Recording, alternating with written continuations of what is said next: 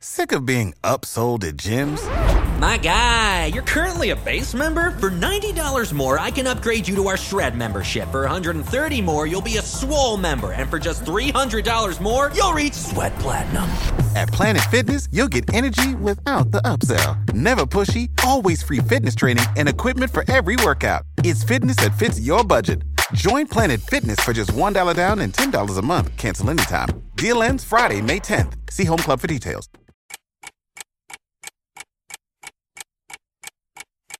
Welcome to Jumping Bomb Audio.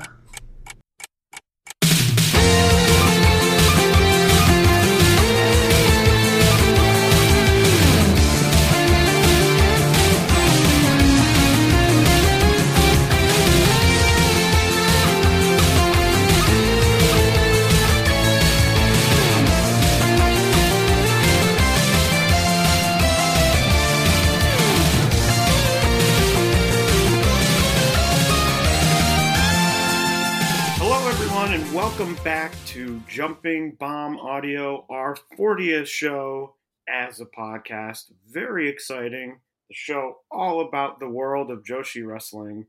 There's a lot to talk about this week happening in the crazy world of Joshi Wrestling. And here joining me again is Kelly. Kelly, happy Labor Day weekend. Happy Labor Day weekend. I forgot. In all honesty, I always forget all Monday holidays. I just know it's so, like, okay, this is the day we don't get mail. All right. Sure. So, as always, you can follow us on Twitter at JBombAudio. We were active last weekend. I live tweeted the Stardom show that they put up live on YouTube. So you can go there, check out all my thoughts. You can also follow me at Tay Mambo, and you can follow Kelly at Comic Geek Kelly on Twitter. Subscribe to the show on your podcast app of choice. If your podcast app of choice is Apple Podcasts, give us a 5-star rating and review. We would really appreciate it a lot. Or you can donate to us at redcircle.com/shows/jumpingbomb audio. And let's just dive right in. We've got a lot of news to cover right up the top. A lot of things going on in the world in the last 2 weeks. I guess we will start with some movement, I guess I'll call it. Some talent movement. The first big announcement of the last 2 weeks came from Marvelous, where it was announced that Hibiki, Makoto Shindo and Mei Hoshizuki would be leaving Marvelous. Their contracts were ending on August 31st. It was originally thought, people assumed that meant that they were probably going to another company, possibly Stardom. But it was recently reported on the Wrestling Observer forums that the three of them had been fired for disciplinary reasons. That was all the detail that was given, and that they would not be going to Stardom. So that is interesting. Marvelous also released a statement on their website, which I will read. This is translated, machine translated. Seems pretty accurate, but if there is anything slightly inaccurate in here, I do apologize. To all our supporters and other concerned parties, Makoto Shindo, Mei Hoshizuki, and Hibiki, the above three wrestlers have expressed their intention to leave the company. After much discussion, each of them said that they would like to test their individual abilities, gain experience, and improve themselves. Each of the three players has a strong will. There will be no penalties or penalties incurred by leaving Marvelous before the end of the contract period. We hope that they will continue to grow and develop elsewhere, and although it is with a heavy heart, we have accepted the resignation of these three wrestlers. We would like to thank all of you who have been supporting us. The number of wrestlers has decreased drastically, But although we have lost a lot of wrestlers in one fell swoop, Marvelous is determined to push forward without losing heart. It will take some preparation to establish the new system, but we plan to announce the new system in person at the Shinkiba First Ring, a no-fan live broadcast on September 10th. Until then, we ask for your understanding that we will be taking a break from social media out of consideration for the feelings of our dedicated athletes. So, Kelly, an interesting situation here. What are your thoughts? Something isn't adding up here. Like that statement does not match the report that they were fired for disciplinary reasons, like at all. So, like, they're either covering for something that happened or like that report's wrong. I don't know, because like this whole situation's really weird, and especially if they're not going to Stardom. Like, where are they going to go? It does seem strange. I mean, I think at this point they're not going to Stardom, because I'm not sure that Stardom would work up, you know, would be like, I know what we'll do to really hype up the debut of these three wrestlers. We'll go on the Wrestling Observer forums and, you know, say they're not coming. So, like, do we know who the source of that was? Like, I think it was Sunny. Okay. Who does the English Stardom Twitter account, but I'm not entirely sure. I don't know if I read that or if I misread that. I mean, I would understand if Marvelous had said whatever happened, and I have no idea.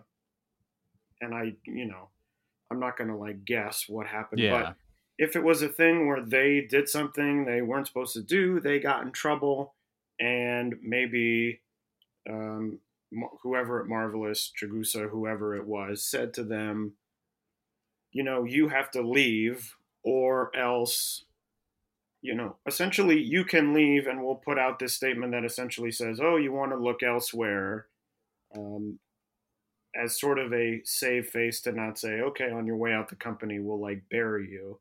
Yeah. I do know also Mei Hoshizuki had some statement somewhere. I don't know if she tweeted it out. But she said she is not looking to go to another promotion at this time, and she is going to take some time. That may have been a tweet.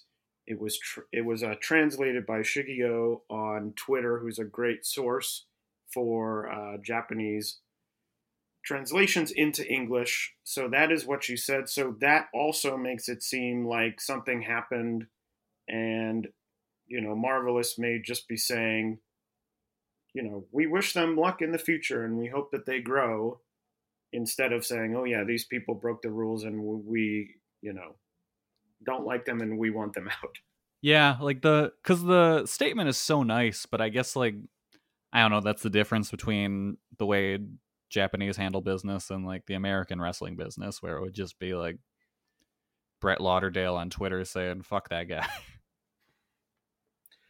Yeah, and I don't know if it is, you know, maybe they do pop up somewhere else, but then also, you know, it's a thing where Marvelous is working with, you know, all these different, they're working obviously with Stardom. They're doing some things, obviously, with Sendai Girls. So they have connections. So it's also a question of if they had done, you know, whatever they've done, do you want someone going to another promotion and saying, oh, hey, I'm here, can I join? Yeah. Like, are they blackballed, essentially? You just got fired from, you know, this company. I mean, I know Hibiki started out many years ago as a Diana trainee. That didn't work out, and she had come back and was renamed as part of Marvelous. I don't know if that plays into it at all, but it's sort of it's very strange, because when it was first announced earlier this week, there was this feeling of, with a couple other things that we'll talk about next, it was like, oh my God, all these people are going to Stardom, because as much as, you know, sometimes we go, oh, these people are leaving, wonder where they're going. 95% of the time, it seems in the last few years when someone says, oh, I'm leaving the promotion and I'm going somewhere else, it turns out to be Stardom. Yeah. Yeah, like I would assume Hibiki ends up in maybe Sendai Girls? But like, I don't know. So that is something to, I guess, keep an eye on. Also will be interesting to see, as Marvelous talked about, I don't know if on the 10th they're going to debut more rookies. They are now down 3 wrestlers now. Of course, they don't run that many shows. So it isn't a case of that they need, you know, the bodies. But, I mean, it's 3 younger, talented wrestlers. I mean, Hibiki was sort of in a main event. She had sort of become the big heel of the promotion. I had always, as many people know from listening to this show, was a big fan of Mei Hoshizuki for many years. So it will be interesting to see. Maybe we see them pop up. Maybe they go away for a year and maybe they show back up in Marvelous at some point. I don't know. Hard to say. Yeah. Super weird situation. The other big departure news was Mirai Maiumi announcing that she will be leaving Tokyo Joshi. She had her last show this past week. This one is very interesting to me. It's so funny because when all these people were announcing, you know, the Marvelous people announced, and then I think it was like a day or two later, Mayumi announced that she was leaving Tokyo Joshi, and it felt like, oh my god, are all these people going to Stardom? Yeah, is there just a raid going? Yeah, it was like, oh my god, the thing that Stardom really hadn't done, you know, back when Bushiroad bought them, took over, the whole thing was like, oh my god, they're just going to go out and they're going to get, you know, 15 of the best wrestlers from all these promotions and just kill these promotions, which didn't really happen. They took a couple, you know, Giulia, they had the whole thing with Giulia, which was very controversial, but that was only one person. You know, Syuri was sort of more of a freelancer type. Maika was from Just Tap Out. So we really hadn't seen it, and it felt like, oh, maybe this is the moment when they start doing that. And then, of course, we've now learned that the 3 are probably most likely not going to Stardom. So now... I was thinking, oh, Mayumi's showing up in Stardom 100%. Now I don't know. Kelly, do you think that she's showing up in Stardom? Do you think that she's... It's weird, I don't know, going somewhere else. I can't even think of, you know, I'm like, oh, she's going to go to Ice Ribbon? I don't know. Maybe? Seedling? Maybe? Like, yeah, I don't know. I don't know where she would fit into Stardom, but then again, it's like, I don't know where half the people in Stardom fit in Stardom anymore, but... I think that she would probably fit a bunch of places, but my biggest thing holding me back would be that, like, Seedling, she could fit very well in Seedling, but Seedling hasn't actually signed a person in, like, 4 years or something. Yeah, that's true. You know, they have the rookies, which is sort of there, but a little bit different, but really... It was, you know, back when they were starting, it's really been that core roster of, I mean, Yoshiko, who's out currently, but Arisa, Nanai, it was Sari for a while before she left, and then she came back, but she wasn't really ever signed because she was just waiting to go to WWE. Waiting to go to the retirement home. Yeah, and it's one of those, it's like, I guess it could be Ice Ribbon. It just seems like not really an Ice Ribbon thing to do. No.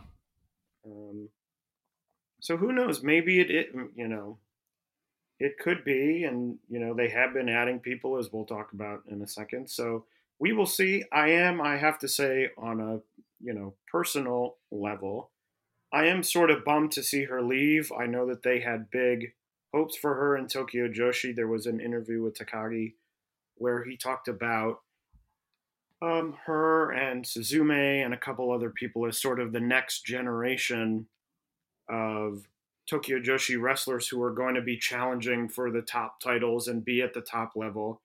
And it is a little sad to see her leave, although, you know, I don't begrudge her going to wherever she wants to go for whatever reason she wants to do that. But, you know, it's always fun seeing someone start with a promotion, grow with the promotion, and, you know, reach the top and get very good. Yeah, and she was a good addition to that roster just because she felt different than everyone else. She worked a different style. So that's kind of a big hit to Tokyo Joshi's future, just missing that. Yeah, and it is, you know, and part of it could be that for many years, Tokyo Joshi was sort of the, you know, I don't think anyone was looking at Tokyo Joshi and going, oh my gosh, it's, you know, big competition. They were sort of off in their own, they sometimes feel sort of off in their own world, doing their own thing. And now they've gotten a lot better. They have buzz. They have this roster that's growing and developing. And this could be a more frequent occurrence. If you're making better wrestlers, it's more likely that other promotions will want those wrestlers. Yeah, it's weird because like with if you're leaving Tokyo Joshi and you're not going to Stardom, it kind of feels like a step down almost, just in terms of like profile of the promotion. Yeah, I mean that's totally true, which is another reason why, you know, and sometimes these things happen when it's like I'm leaving, I'm going to another promotion. It feels like, why would you go anywhere except for Stardom? That seems to be the place to leave to go. Yeah, like unless you're just like, hey, I want to go out and hone my skills and then come back an even better wrestler. Like, cool, fine. But I don't know. It's weird. It's the whole this and the Marvelous thing. It's just weird. Yeah, it's just a sort of like all over the map week. Because there was this, you know, the story of like, okay, all these people are leaving. It's like, oh my God, they're going to Stardom. Like, here comes Stardom is going to, you know, start mowing down these things. And I have to say that part of my fear comes from, you know, we can talk all about Stardom and how these wrestlers are used, and that's a different conversation. But the fact that Joshi Wrestling got through, you know, quote unquote, the worst of the pandemic, and none of these companies shut down, to me is very close to a miracle. Yeah. It's kind of shocking. Yeah. Like, it didn't really close many wrestling companies looking back on. I mean, we're still in the middle of it, but like, it was nowhere near as disastrous to the wrestling industry as I thought it would be. Yeah, but it just seems like so many of these companies are sort of living in a permanently precarious position in terms of, you know, and Marvelous is sort of one, and I'm like, oh my God, they're losing three people. And as they said, they're like, this is a big, you know, our roster is shrinking suddenly very fast. And, you know, they're not losing Aroha, who's their big star, or someone like Mio Mono or anyone like that.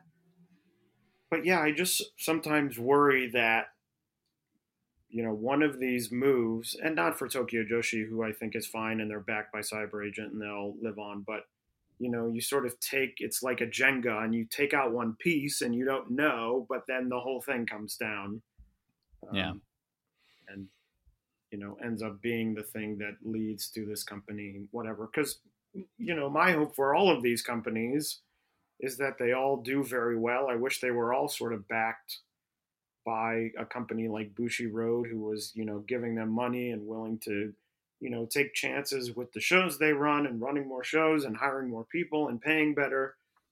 But unfortunately, that is not the situation. I wish there were 15 more Tony Khans who really like Joshi Wrestling, who could come to Japan and start some companies. There we go. Well, we'll talk to Tony and we'll see if we can get him to like make donations to each company. I think that could work. Where do I want to go next? I guess I'll briefly just say Yuri, who was in Just Tap Out. There were some thoughts that she had left Just Tap Out. There were some thoughts she would show up in Stardom. She showed up recently in Gambare Pro. So that is a, you know, we say, oh, everyone goes to Stardom, but there's one with Yuri ending up in Gambare Pro. Yuna Manase is there, so maybe building some Joshi, sort of a Joshi company there. And I know Takagi had talked about, someone had asked him, I don't even remember, some interview maybe a year or longer ago, he had mentioned that they were interested in having a second sort of Joshi promotion under this cyber agent umbrella. So maybe that's a way, get some people in Ganbare and, do a little bit, a Joshi promotion there that's a little bit different than what they're doing in Tokyo Joshi.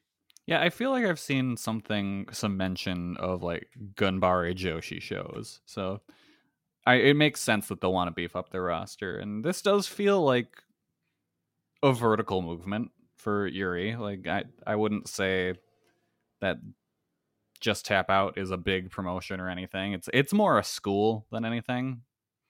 So like it's not like Ganbare is big, but I'd say it's slightly higher profile than Just Tap Out. Yeah, Just Tap Out at this point feels sort of like a place where you develop your skills and you just wait for some other company to sign you. But then seemingly that, I don't know how, but they seemingly debut people all the time to sort of like no effect. Like they lost Maika and then now they have Inaba there. And so it just seems like a well-oiled system of like, we know that we're going to lose people, so we're going to keep developing people, and some people will leave, but we'll have people right after. So yeah, it does sort of have the feeling of a training ground for other places. Yeah, and it makes sense. Taka's a great teacher, so I'm sure people are seeking him out to go to that school. Well, and they have been. I mean, Maika obviously is very good. Inaba is good. Some of their men's wrestlers are very strong and have worked other places. So, yeah, it isn't just that it's like, oh, we have the bodies. It's like, oh, these people are actually very, very talented, which is also why, they're leaving and not sticking around, Just Tap Out, because people want them in their promotions. Yeah. So in Stardom news, we have a couple pieces of Stardom news. As I mentioned, Stardom live streamed their August 29th Five-Star Grand Prix show. We'll talk about that in a little bit, but a lot of news on that show. One of the first things they talked about, which we'll talk about in a second, is that their matches on the New Japan shows from this weekend were live streamed on New Japan World, which was very exciting. It's very good to see that whatever the TV deal that was affecting their ability to stream those matches, glad that that's been sorted out in whatever way and to see those matches. The second thing was Hazuki has returned to Stardom. She returned unexpectedly at the show, confronted Mayu Iwatani in the ring and talked about the fact that she noticed that Stardom is bringing in a lot of outside talent to fill up their roster. They have not had many rookies, which is true, and we've talked about that on this show. But she has come back. Kelly, what do you think about Hazuki back in Stardom? Well, I think it's confirmed that Hazuki listens to this show, and hello, thank you for listening. And I don't know, I was not expecting her to pop back up in Stardom. I figured if she did come back to wrestling, it'd be somewhere else, just because of how she was seemingly forced out. But it was cool to see her back. I'm glad she's back in wrestling. Yeah, I am also glad she's back in wrestling. I had talked about on the Hanakamura Memorial show that she had really impressed, and I hoped she'd be back. I was looking for her to work other places just so to have some new sort of fresh matchups outside of Stardom, but I'm very happy to see her back in Stardom. I'm happy to see her wrestling again because I think that she's super talented, and I think she's a great get back for Stardom to have.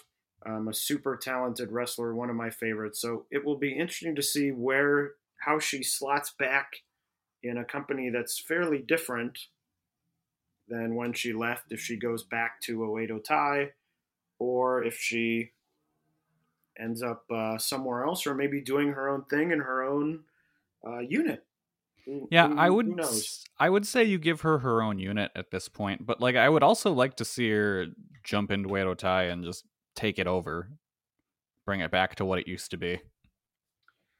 Yeah, they could use the help, although I think they have, I mean, really the one good step that they made with Oedo Tai is putting Starlight Kid in there, yeah. I think has really helped, but we've talked up on this show about the struggles with Oedo Tai. You know, it would be interesting to see if they put Hazuki back in there. My one thing would be, I wouldn't want to cool her off by putting her in there and then it's like, oh, it's still not back. And then all of a sudden she's sort of stuck in this group that's spinning its wheels.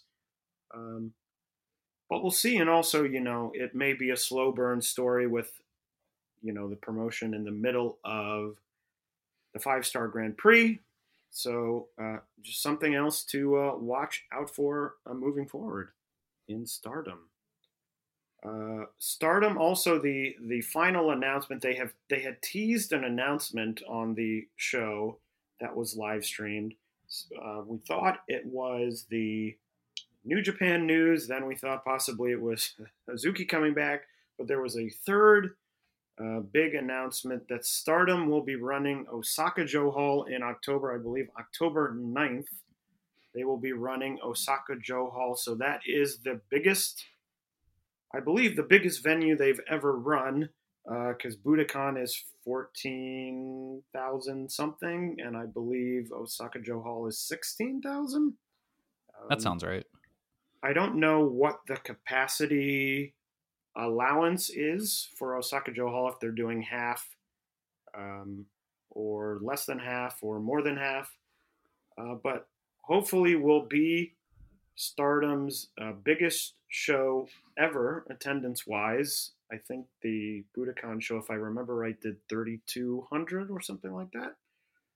So we'll see what's on that show. I would assume that it may be, thinking of the schedule, it may be the winner of the Five-Star Grand Prix. Is it wrapped up by then? I would have to check. I think so.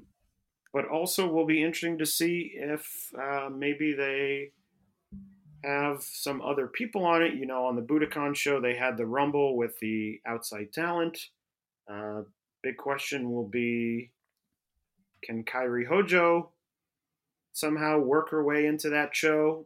I don't think her situation is any different than it was a few months ago. No. But I would have to assume the promotion running these shows, they might think that at some point they're going to be able to get her. In my head, I just picture Kairi like chained up to a laptop with a microphone, and every now and then they shock her and like, all right, it's time to do commentary for main event. Yeah, and I don't need, they announced this week that they had disbanded NXT Japan. We did it. We did it, America. Which I think was the company that helped run their touring shows in Japan, I think. I don't know if it was fully the NXT Japan, but it's good to hear that NXT Japan, which seemed like it wasn't going to happen, is not happening. Another Triple H plan fails. Yeah, with all the issues with NXT proper going on. Certainly interesting. But I would assume for Osaka-Jo Hall, I think you have to run the Utami Syuri title match. Utami Syuri? Yeah. Oh, I was thinking it would be Utami. I have always felt that Giulia is going to win the Five-Star, and it's going to be Utami Giulia, and Giulia wins the red belt. That could be. I feel like they've built this Utami Syuri match so much now, and we'll get into that more later. But I think that's the match you go with for me, at least. Especially with how on the New Japan shows, it seems like they expressly told Kevin Kelly to talk that match up. Yeah, I just don't know how much of that match, like, being good was a shock, and it was like, oh, we'll just plug this match because it was a big hyped match, and it's great. And then, of course, they got a little boost out of the fact that they then faced each other this weekend in the Five-Star Grand Prix. I just have always felt like it's clear that they want Giulia at the top of this company, and I think Utami at this point has had a reign long enough that taking the title off of her is not a, wouldn't be seen as, oh, you're jumping the gun. Yeah, she's had the belt for a good while now. And I just don't know if Syuri is, I think if you were to do it again, it's almost like Syuri would have to win in my mind. I mean, I guess they could go again and Utami wins, but then you're sort of like, okay, 2 draws and, well, like 2.5 draws. And like then, I don't know, Syuri wins. I don't know if she's obviously very talented, but I don't know if the company sees her at that level of like, we need to put the title on her to establish her. It feels like she's sort of an established commodity as it is. She has the SWA title, which she can defend against really now that she's opened this new sort of rule. She can defend it against a lot of people. But we'll see. I have a feeling that in 2 weeks, when we come back to do the show, there's going to have been a lot of Five-Star Grand Prix stuff that will happen, and we may have a better look at sort of who's got a chance to win the whole thing. Yeah, everything should be a lot clearer by then. And finally, the final piece of news, another piece of Stardom news from their September 4 show. Former Actress Girls wrestler Waka Sukiyama debuted in the promotion, and she is debuting in the way a lot of wrestlers are seemingly debuting nowadays. She is getting a Future of Stardom title match against Unagi Sayaka, who told her, don't even think about trying to get in Cosmic Angels. So, Kelly, I know that you've seen some Waka from her time in Choco Pro. Are you looking forward to her in Stardom? How do you feel? I like her. So I'm happy that she's getting a little shine here. I think she still needs a ton of work. She's still pretty limited in the ring, but she's got some personality, so I think it's a good pickup for Stardom. But again, I have no idea where you slot her in the company. Like, she's gonna be way lower card just because she needs the work still.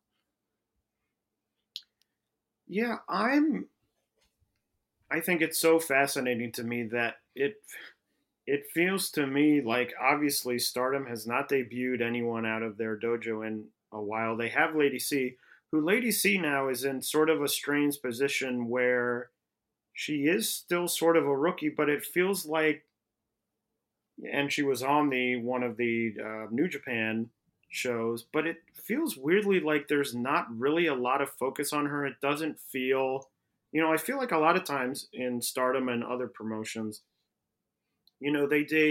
rookies debut and there is sort of a natural focus on them, because of, it's like, okay, we want to see what happens with this person.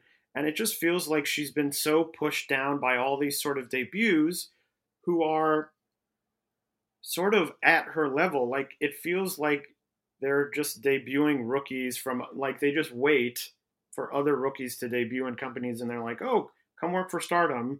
It saves us the time of having to develop people in our own dojo, and then we have rookies. But it just feels weirdly like Lady C has been covered up by the fact that it's like, oh, you're a rookie, but also we have all these other rookies who come in and they get storylines and they get, title shots and they get challenge series. Is series challenge? What's the plural of multiple series? I think it's just series. But I think with like an apostrophe at the end. Okay. Well, anyway.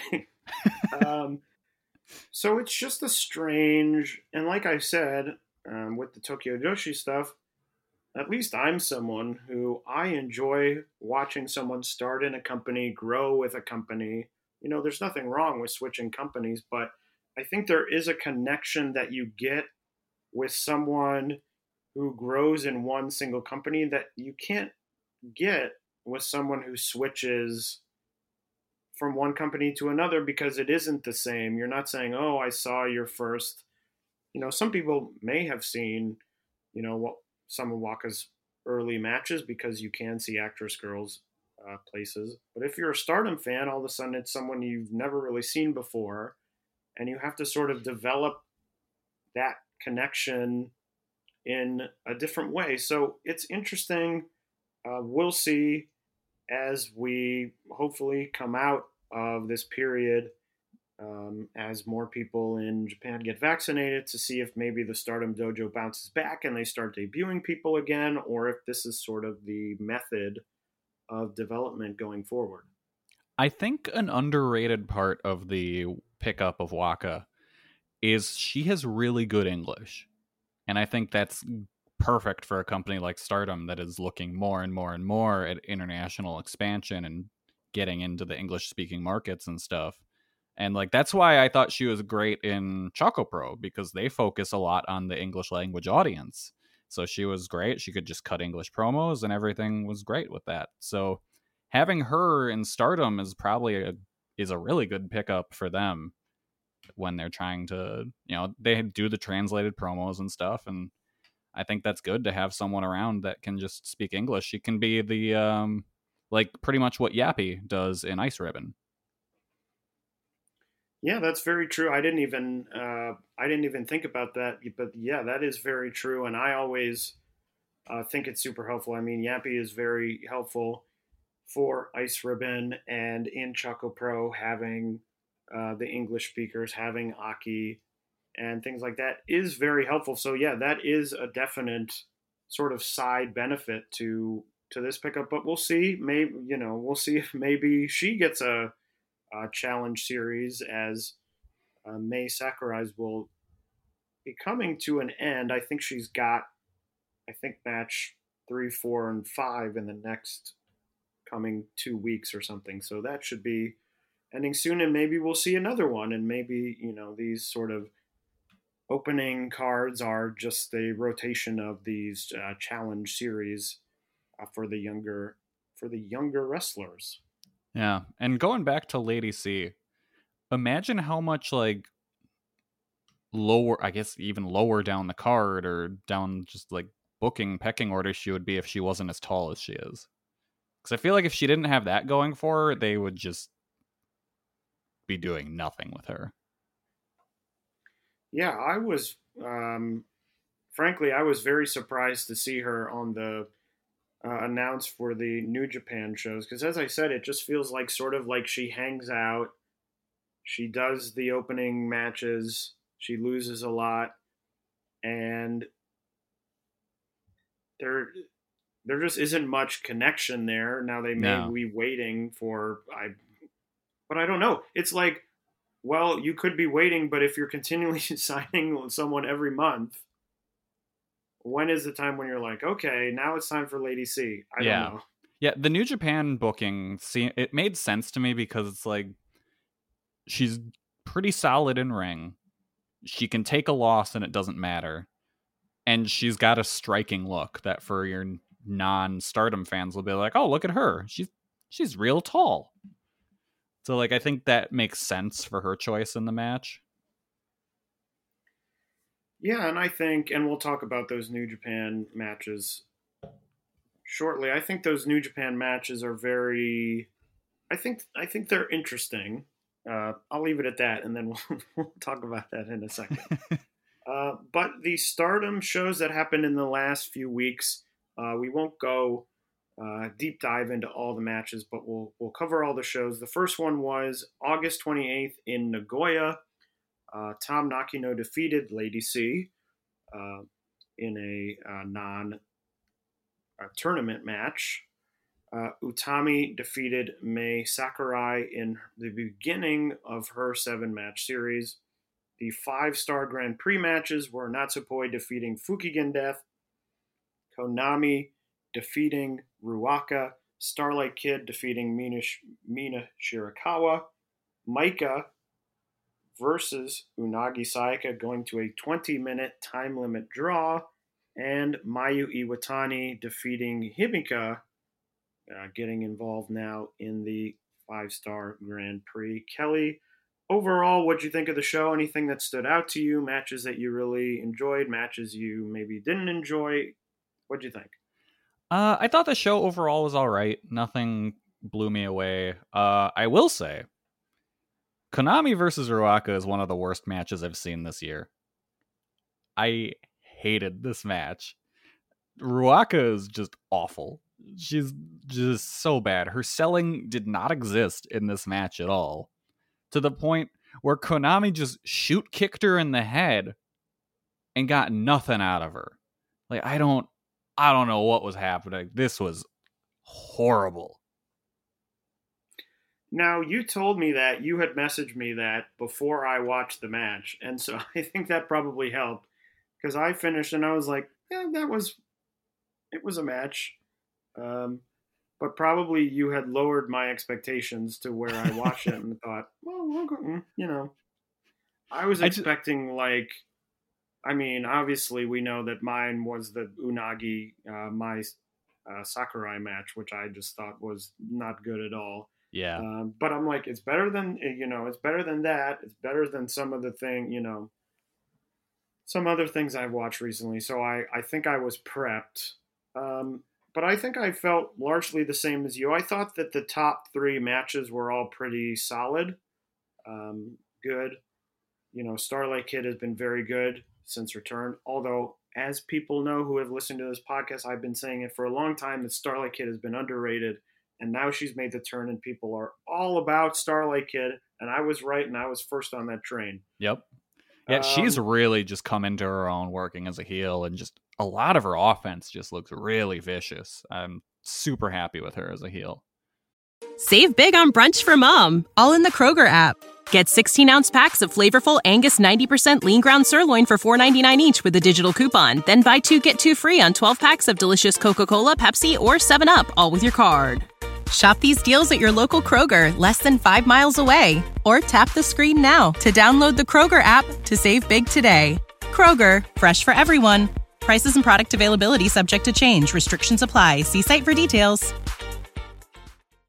But I think that's the case with a lot of people in Stardom, which is that if you give them focus and you give them something that more than just, hey, go out there and have a good match, they will shine. I think there's numerous people, you know, I think that was sort of the way with Konami when she turned and joined Oedo Tai, but they didn't really follow up in the way that they have followed up with Starlight Kid.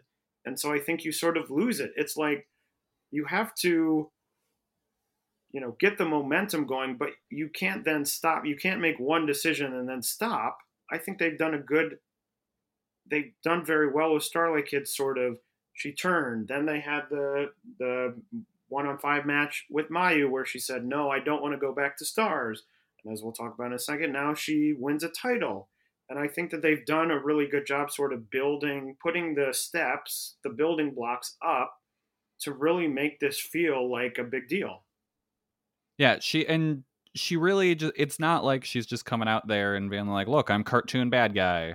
It's like she's a lot, kind of the same character, but just an edge to her. She's still that underdog.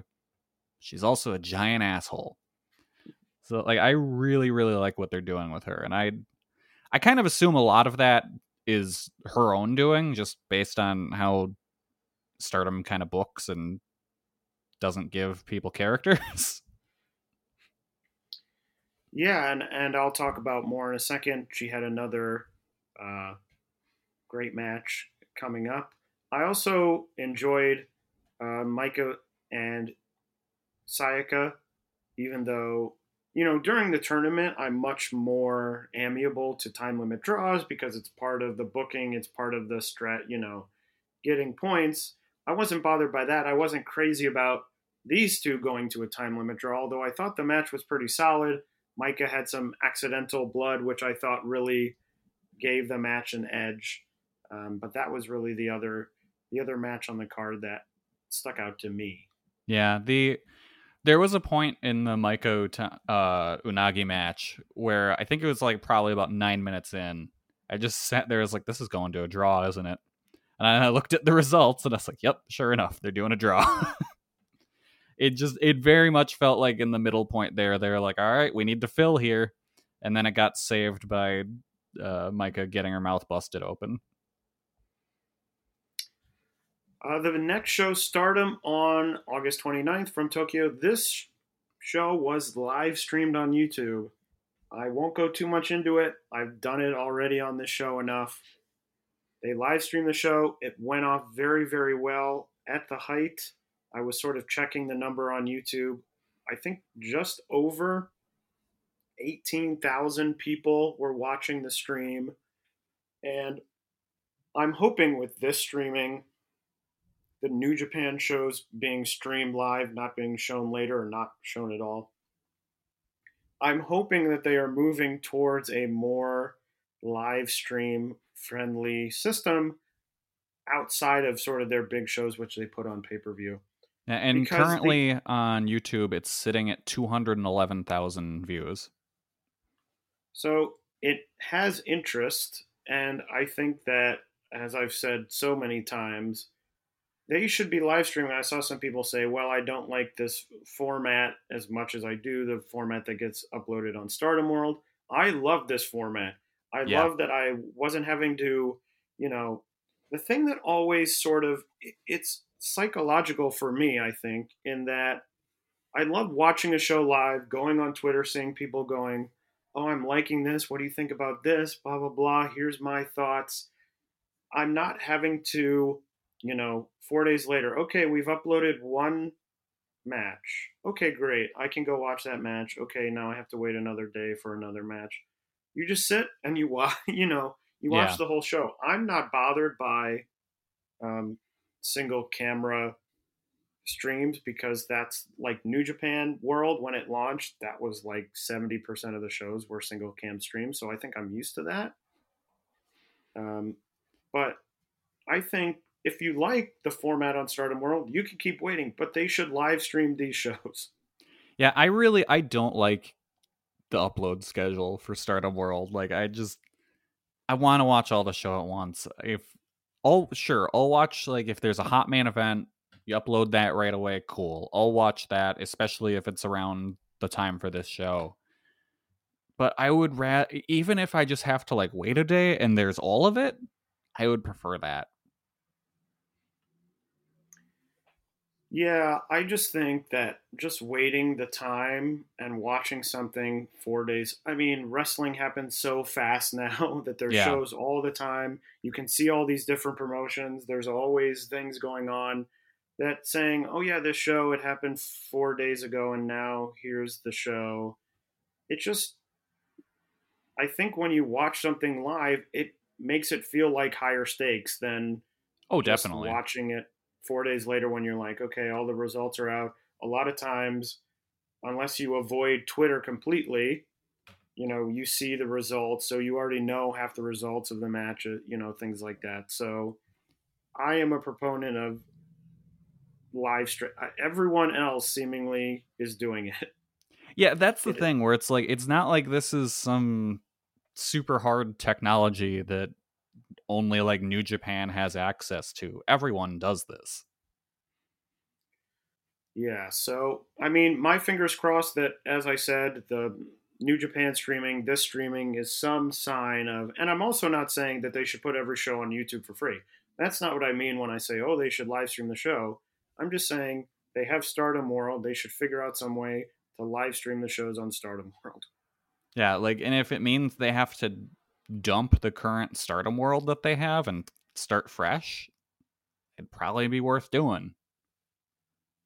And it isn't like they haven't already done that a couple times, so they've been, they have done it. I wonder if they would ever consider doing, because now that YouTube has like their membership thing again, if they would consider going back there like they did years ago. I don't know. Although I didn't know that did that come back, the membership thing? Because last time it happened, then all of a sudden it was taken away randomly, and then it was like, whoops. Yeah, well, it is a Google thing, so anytime anyone likes it, it goes away. But like, I think they've just recently started bringing that back, because I've seen some channels I follow talking about, oh, you can sign up for the membership and get exclusive access to these videos. It's like, oh, okay, so they're doing this again, huh? All right, well, something to keep an eye on. I thought a year ago, or a year and a half ago at this point, when they live streamed that No People Gate show, I thought that that was the beginning of maybe them live streaming the shows, and it didn't happen. So I guess we'll have to wait and see. But the 8/29 show, the results, Azumi defeated Hanan in a non-tournament match. Momo Watanabe defeated Mei Sakurai in her second challenge match. And I do have to say, Mei Sakurai looked a lot better this weekend than she did in her first that Future of Stardom title match. Helps going against two of the better wrestlers really in the whole world. That's maybe why we shouldn't just like put the really just not trained, I can't talk right now, trained up wrestlers up against each other. Like, I get putting two rookies, you know, in there like for the essentially the Young Lions match or whatever, but like, I don't know, the Future of Stardom title just has that problem where it's like, it's probably not going to be great. Yeah, and it started from, it's like, it didn't look great. She looked good here. But as I said, if she hadn't looked good here, we'd have a big problem, because if you can't get at least a decent match with, you know, Momo Watanabe and Utami, then you're in trouble. Yeah, I didn't care much for the Utami match. Like, looking at my notes, what I said was, well, she seems to be trying. Mai is bad. Also on the show, Five-Star Grand Prix match, Fukigen Death defeating Himika. So an upset there. They had another Future of Stardom title match. Sayaka successfully defending her title against Rina. They had Mayu Iwatani against Lady C, non-tournament match, of course. Mayu was so mean to Lady C in this match. But she was, like, being mean, but also having a good time. Yeah. She was, like, laughing with the crowd. She was like, isn't this funny? And then, of course, maybe that was purposeful for when Hazuki comes out to really have a contrast of attitude. Oh, yeah, that would make sense. You know, yeah, now that we've... Lady C should be with Hazuki. Because with Hazuki talking about all the outsiders coming in, she should like kind of join up with the person who's been with the company from their beginning and just hasn't really gone anywhere in the company yet. Like, that makes perfect sense. That is true, and I am wondering, you know, if you start... I feel so bad because I'm like, who from Stars could leave Stars and go to Hazuki? As if they don't lose someone like every 2 weeks. Yeah. Someone's like, I'm out of here. I'm it's like, just Mayu in a room by herself. Like, all right, time for the party. So, yeah, well, Lady C definitely could be, and that would solve the issue that we talked about a little bit ago, of that it doesn't feel like she's doing much of anything. Hazuki, I know you're listening to the show. Book it. Takumi Aroha getting her first points of the Five-Star Grand Prix, defeating Maika in the semi-main. And then the main event was a high-speed title match. Starlight Kid defeating Natsupoi in 16 minutes and 59 seconds. A title change. And what I thought was a very excellent match. I think I went 4.25, if I remember correctly. But I just thought, obviously... two very talented wrestlers. You know, I think Natsupoi's in a bit of a strange position where she's obviously very talented wrestler. This match sort of met my expectations of being very good, but it feels like she sort of feels as she did in Tokyo Joshi, where she's a good wrestler. She has good matches. She had those matches with Miyu Yamashita in Tokyo Joshi, but she feels almost completely non-vital to this promotion. Yeah. Like, I like Natsupoi a lot because, like, I don't know where I've said this before, but, like, the no hands cartwheel thing is one thing that every time I see it, I'm like, that's amazing. How do you do that? How does your body defy gravity like that? Like, every time, it always impresses me. I've seen it hundreds of times by now, but every time I'm like, that's so cool. So it's like, she'll always be like one of my favorite wrestlers in Stardom just for that. I really hope that she and Starlight Kid are just kind of career rivals, because they're so good together. Like, I loved this match. I went 4 stars on it. I thought it was great. I think I liked... They had a match earlier this year, I want to say, that I think I liked more, but this was really good. So that was the 2 Stardom shows from last weekend. Also, this weekend, they had a show, but they had 2 matches on the New Japan shows in the MetLife Dome. The first match, Momo Watanabe and Saya Kamitani defeating Lady C and Maika in 12 minutes and 2 seconds. And on the 5th, Giulia and Syuri defeating Momo Watanabe and Saya Kamitani in 11 minutes and 31 seconds. Kelly, what did you think of these 2 matches on the New Japan shows? I enjoyed them both quite a bit. I will say the second one I preferred a whole lot more. Like, I went 4 stars on that one. It was just kind of constant action. I loved it. I forgot that, like, Giulia and Syuri do, like, a wacky tag team for whatever reason, but it works, I guess. But yeah, that match was awesome. Just constant go, go, go, go, go from start to finish. And in the first one, I thought Lady C looked really good. Like, she did really well for being... What is it? She's not even a year in. She's like 6-7 months in or something. I thought she did really well. I thought the company came off really well in both matches, and I'm glad we actually got to see them. Yeah, I'm glad we got to see them too. I don't think I was high on... I also think the second one was better than the first, but I wasn't quite as high as you. I thought they were both solid matches. You know, it's sort of hard to send people out on the sort of opening of a show. You know, people aren't all that invested. You know, it's a different company. They're there to see New Japan, but I thought that they did a good job and everyone looked good and did well. The English commentary was working hard to really sort of hype up Stardom, hype up these wrestlers. They seem genuinely excited to be watching the matches, which I think was good. And so overall, you know, a positive. I don't think either match for me was one to, you know, I would say, oh, go out of your way to watch. I think partially just because of the atmosphere, it felt very much like sort of an opening match. But overall, very good efforts from everyone and solid matches. It's the most New Japan I've watched in a while. Me too. And I will say, you know, for everything going on in Stardom, reading some of the, because I was sort of looking at opinions from the New Japan show to see what people thought of the Stardom matches. And there was, you know, people are not happy with many people are not happy with New Japan right now. So it seems like an interesting time for that company, but I'm glad that they're showing off Stardom and that the matches are now making air. I wonder if this opens the possibility for Stardom being absorbed by New Japan World, kind of like how Wrestle Universe is. Yeah, I just think that if they would have done that, it probably would have already... I just feel like they might have already just done that. Maybe, but it might have been blocked by the same deal that kept the Stardom matches off when they did the dark matches for New Japan. Yeah, it could be.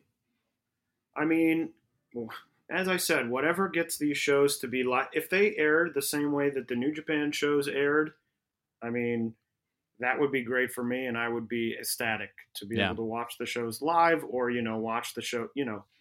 even if it's not live, to wake up the next day, you know, because often these shows are airing in the middle of the night here in the States, to wake up the next day and say, oh, I can watch the whole show right now. Great. Perfect. Yeah, I'd be into that for sure. Even if they would be like, hey, now New Japan World is like $12 instead of 10, I'd be fine with that. It's fine with me because I would be saving money from having to pay, you know, whatever the, I don't even remember what it is for Stardom World, but I think it's like 8 something. That would work for me. So again, whatever gets them live, I'm good with. And then Stardom had their own show on the 4th in Tokyo, a 5-star Grand Prix show. Fukigen Death pinned Hanan. Mayu Iwatani defeated Rina. Unagi Sayaka and Natsupoi went to a double countout in a non-tournament match. Giulia defeated Mai Sakurai in her Challenge Series. And then 3 5-star Grand Prix matches. Himika defeating Mina Shirakawa. Konami pinning Takumi Aroha. And in the main event, the big rematch, Utami and Syuri going to a 20-minute draw. Kelly, I know that you watched the main event of the show, the 20-minute draw. What did you think? I thought it was great. It was, honestly, from the time the bell rang, it was obvious this was going to go to time limit, just based on how their previous match went. Because I don't think you're going to blow off this match and give a winner here with the 20-minute time limit. The whole match was super intense, hard-hitting, as you would expect it to be. The spot that really just I can't get out of my brain is when Syuri took that powerbomb onto the apron, but only her head hit, and holy shit, it looked like it hurt.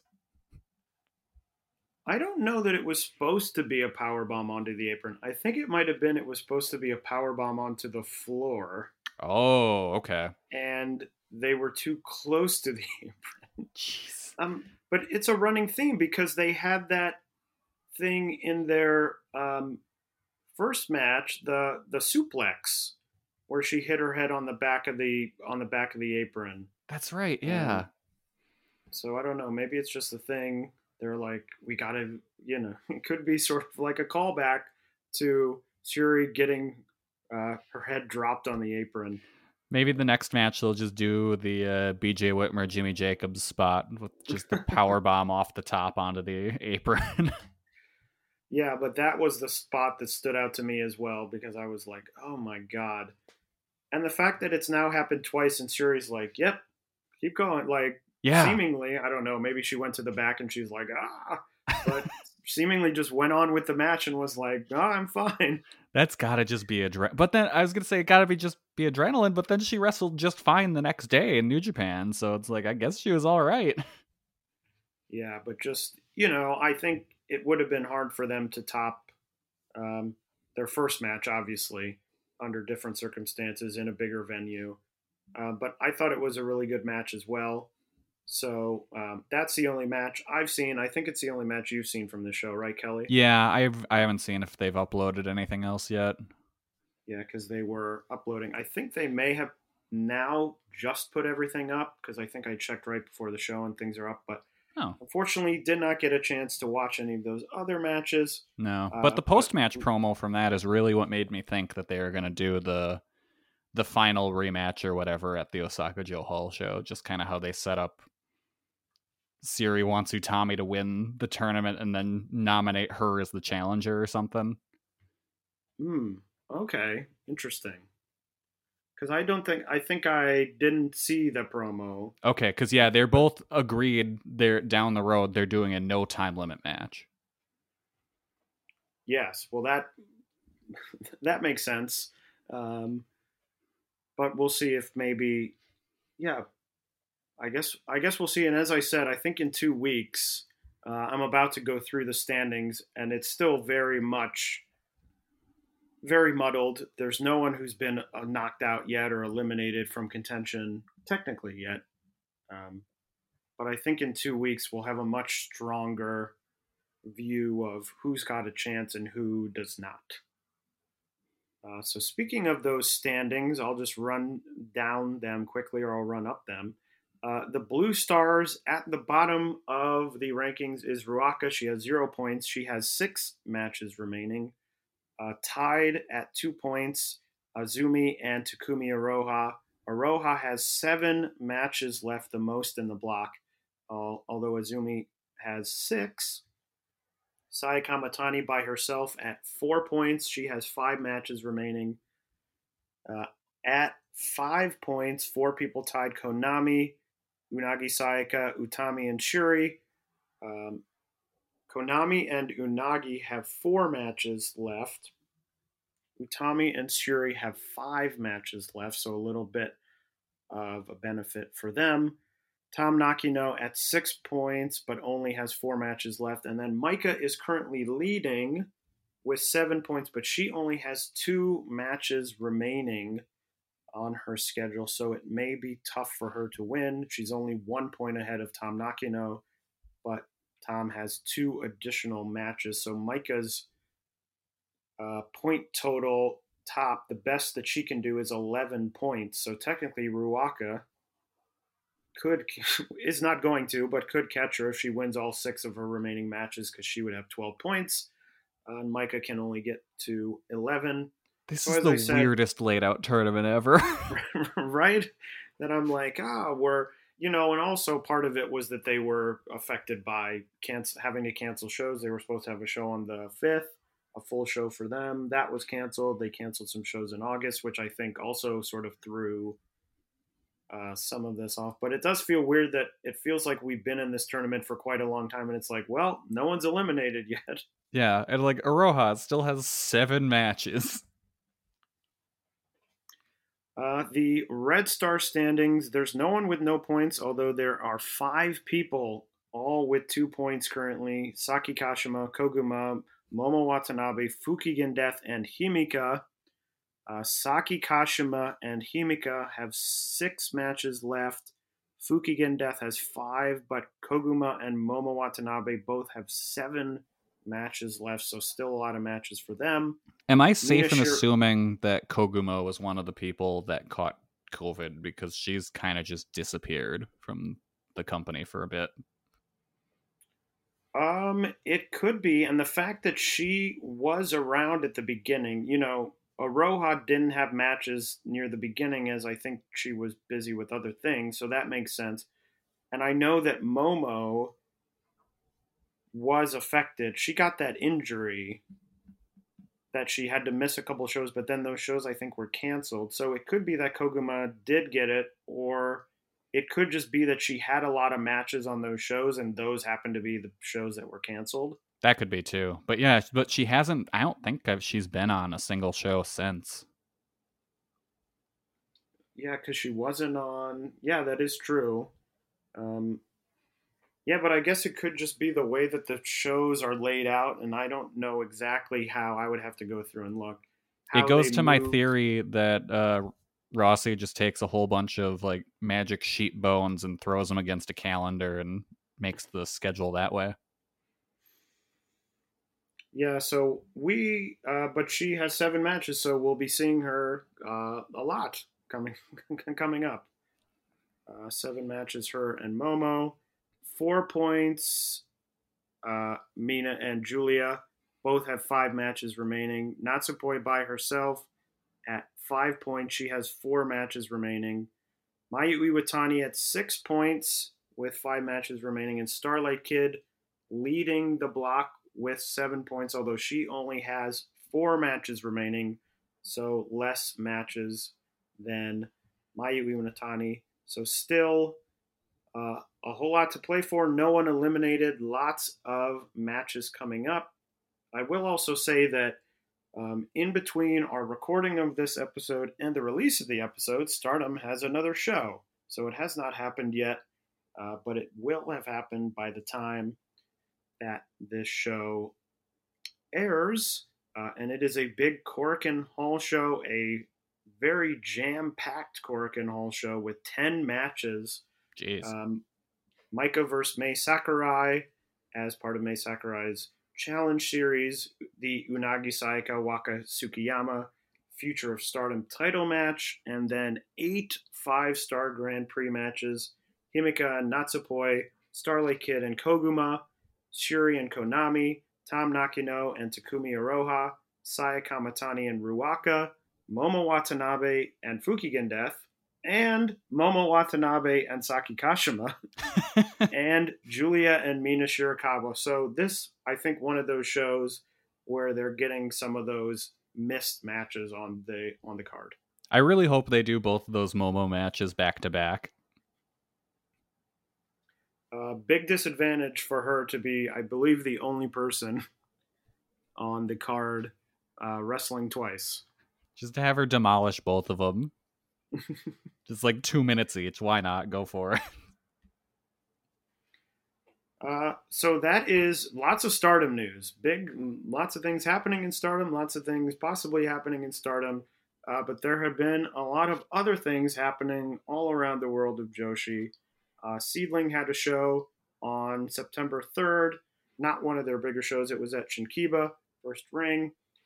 Arisa, Nakajima, and Yu winning in the main event against Rina Yamashita and Ryo Mizunami. Yu and Mizunami have a title match upcoming. Oz did a mini one-day tournament to decide the new number one contender. The final match of that will be held at their September 12th show, which we'll talk about in a second. And the main event was a plasma death match, exploding death match. That will be on their MahoCast streaming on September 10th. So one to look out for. They had the usual Osaki-gun versus, Aja Kong and Hiroya Matsumoto in that death match at the main event, which seems like a really exciting match, and I'm looking forward to watching it. Yeah, that sounds awesome. Hopefully this time the finish of the match won't be like blocked by a little inset box. Or no, that was the 0-1 show. An exploding bat match, which had a lot of Oz talent in it. The Tokyo Joshi has had a number of matches. On the 28th, they had a show for their fan club, which was a sort of wacky, fun show. They had a costume change match, had a lot of wrestlers wearing the gear of other people. You had Palm Harajuku as Miyu Yamashita. You had Mizuki as Yuka Sakazaki. Lots of fun there. Speaking of Yuka Sakazaki, she and Nao Kakuta had an athletic match, which involved a three-legged race, like eating bread at one point. Very weird to describe this on this podcast. Athleticism, eating bread. And Miyu Yamashita joined the Up Up Girls for one show, wore her old gear so that she could fit in more. Tokyo Joshi had a show in Kobe on the 29th, which was a Mizuki homecoming show. And then they had a show on the 4th. That was the final show for Mirai Maiumi. She said farewell. She whispered something to Suzume. We don't know what she whispered. Maybe we will find out one day. And then in the main event, Yuki Aino and Marika Kobashi defeated Miyu Yamashita and Maki Ito. Big controversy as Ito claims that she wants to face the strongest version of Miyu Yamashita when they face off for the title. And with Yamashita losing to Aino, Ito believes that Yamashita is weaker and is very upset. So that is something to keep an eye out for as they head towards their title match. Sendai Girls had their show, Andress Miyagi and Hibiki winning in the main event there. That'll be interesting, as it looked like that Miyagi and Hibiki team was going to become some sort of team, but with Hibiki leaving Marvelous, we'll see what happens there. Ice Ribbon had their Korakuen Hall show on August 28th. Wave had a show on September 1st. The big news there, Osaki-gun making an appearance, coming over from Oz Academy, making an appearance in Wave. And Kelly, what has been happening in the world of Choco Pro? All right, so on Choco Pro 148, it was the fourth generation second anniversary show. So a bunch of their wrestlers from that era had matches. Chon Shiryu defeated Syuri in a really good match. Easily Syuri's best match. I put it at 3.5 stars. Masa Takanashi defeated Tokiko Kirihara. That was all right. And then in the main event, Che Koshikawa defeated Sayaka and kind of just like a clash of people from that generation. Good match overall. I enjoyed that show quite a bit. Then on Choco Pro 149, they had their summer party, which led to the most unhinged Choco Pro show in quite some time. The first match was a watermelon match where Mei Suruga wrestled Rina Amikura. And to win the match, you had your opponent had to break a watermelon. So they just had like a watermelon in the middle of the ring, and it was a lot like the DDT match from like 2 years ago with the light tube with Asuka and Akito. And it ended with Mei putting the watermelon on top of Rina's head and running her into the wall to bust the watermelon open. The next match was a triple threat where the remote control for the air conditioning was hung from the ceiling. All of the windows and doors were sealed shut, and so everyone was just melting for the entirety of the match. Got to the point where Mei was running the camera, and she started beating up everyone to try and win, but she was too short to reach the controller. And then in the main event, it was a battle royal where you could only be eliminated by being tossed out of one of the windows or launched into the kiddie pool that was in the middle of the ring.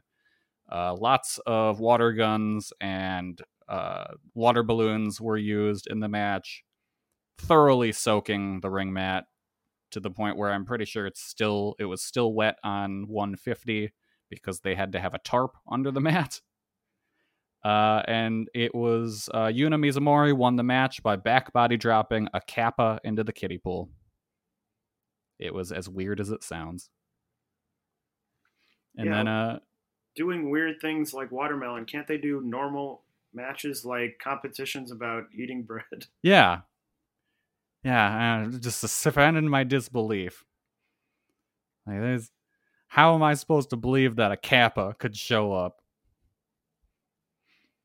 That was actually funny because it was clearly Masa Takanashi who had just been doing commentary, and at one point you see his hand, and he's got like fins on his hand, so it's like, okay, so we know you're doing something weird later in this match.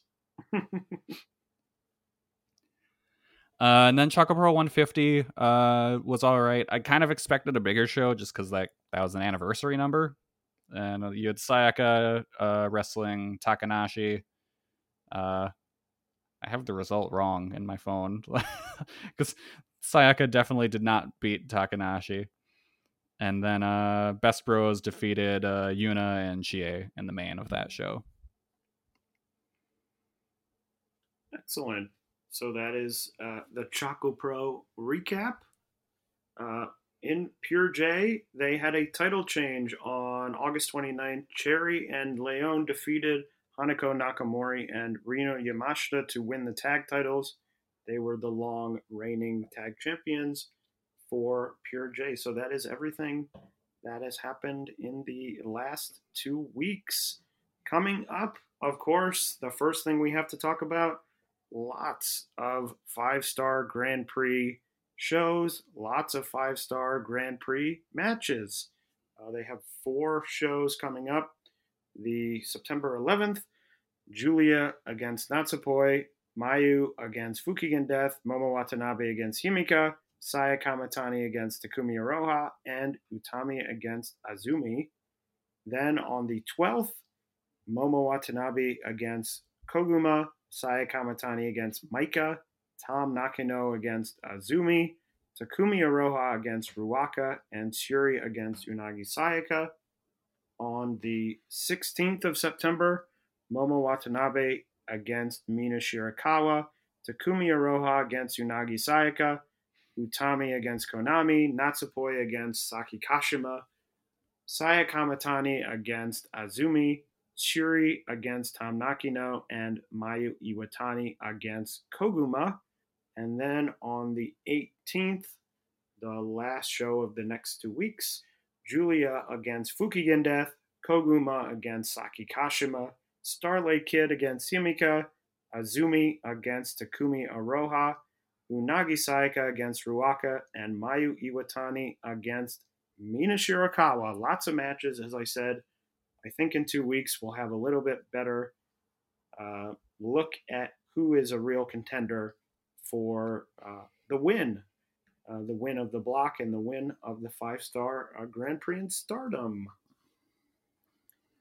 Oz has a show coming up on September 12th. As I mentioned, the two finalists from that number one contenders tournament, Sayori Ono and Yu, will face off in a number one contenders match. Tokyo Joshi has some shows coming up, although on the 10th and 14th, although nothing has been announced. Same for Sendai Girls, who has two shows coming up. One is a rescheduled show for May that is happening on September 10th, and the other is September 12th. Ice Ribbon has another Korakuen coming up pretty fast with four title matches. The IWGQ title, Hamiko Hoshi against Sakushi, Rino Yamashita against Tekla for the Fantast Ice title, Risa Serra and Maya Yukihi against Ram Kaichou and Maika Ozaki for the Ice Ribbon tag titles. Oh man, and Rebel Enemy explodes. That's exactly right, yeah. And that is an excellent match I'm very much looking forward to. I think my top favorite wrestlers in Ice Ribbon. So that should be a good match. And frankly, this whole card rocks. Yeah, this whole card looks really great. Main evented by Tsukasa Fujimoto, making her ninth defense of the Ice Infinity title against Ibuki Hoshi, who I think is really good. And I think that's a great spot for her. And I think that she could really impress in that spot, and they could have a great match. Fujimoto's been having a great year with a lot of strong matches, and I think that will be another one. Yeah, I'm excited for this show. Yes, and I'm hoping that, I don't know, I have to check, but I'm hoping that maybe that one airs live, so we can check that out and possibly review it for our next episode. That would be lovely. Ice Ribbon, let's make that happen. I always say we try and have some variety on the show. As I said, I like variety and I like to feature different promotions because I want all these promotions to be, for us to talk about all these promotions, get interest in these promotions. Sometimes it works out perfectly. Sometimes it doesn't, just because of airing schedules and things like that. But it would be great. Put out the good vibes in the world that this show airs live and that we can see it and review it on the next episode. Actress Girls has a show on September 11th. Diana is back doing dojo shows on September 12th. As I talked about very at the beginning of the show, Marvelous has that no audience show on September 10th. That will be streamed on their Pass Market streaming service, where they will be talking about this new system that will be happening. And Kelly, what is coming up in Choco Pro? In Choco Pro 152, which I think probably should have happened by the time you're hearing this, it is the Gato Move 9th anniversary show, and the main event will feature Makoto versus Yuna Mizumori in the main event. Sounds like a good match. Yeah, I'm excited for that one. And that is everything happening in the next 2 weeks of Joshi. Kelly, do you have anything more to add? I don't think I do. I think we covered everything I saw from this week. Well, a lot happened, and we covered it all. And, based on everything that happened in these past 2 weeks, I think the next 2 weeks will be... might be more of the same as we find out where Mirai Maiumi is going, how Hazuki will be back in Stardom, all of these things. So looking forward to the next 2 weeks. No one else leave your company. Just stay where you are for a bit. Well, if things do happen, we will be tweeting about them on Twitter at JBomb Audio, or maybe I'll be tweeting about them, or Kelly will tweet about them on my Twitter, Tay Mambo, or on Kelly's Twitter, Comic Geek Kelly. If you're excited for the next episode, ready to hear more news, you can subscribe to us on your podcast app of choice. If that podcast app of choice is Apple Podcasts, go on there, give us a 5-star rating and review. We really appreciate it. Or you can donate to us at redcircle.com/shows/jumpingbomb audio. So my name is Taylor, and for Kelly, thank you for listening, and we will see you next time.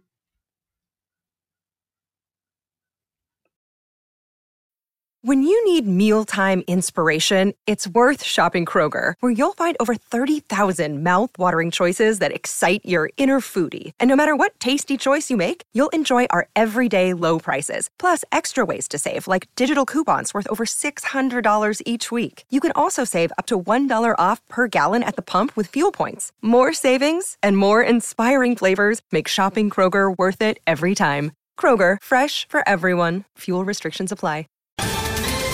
Ohio, ready for some quick mental health facts? Let's go. Nearly 2 million Ohioans live with a mental health condition. In the U.S., more than 50% of people will be diagnosed with a mental illness in their lifetime.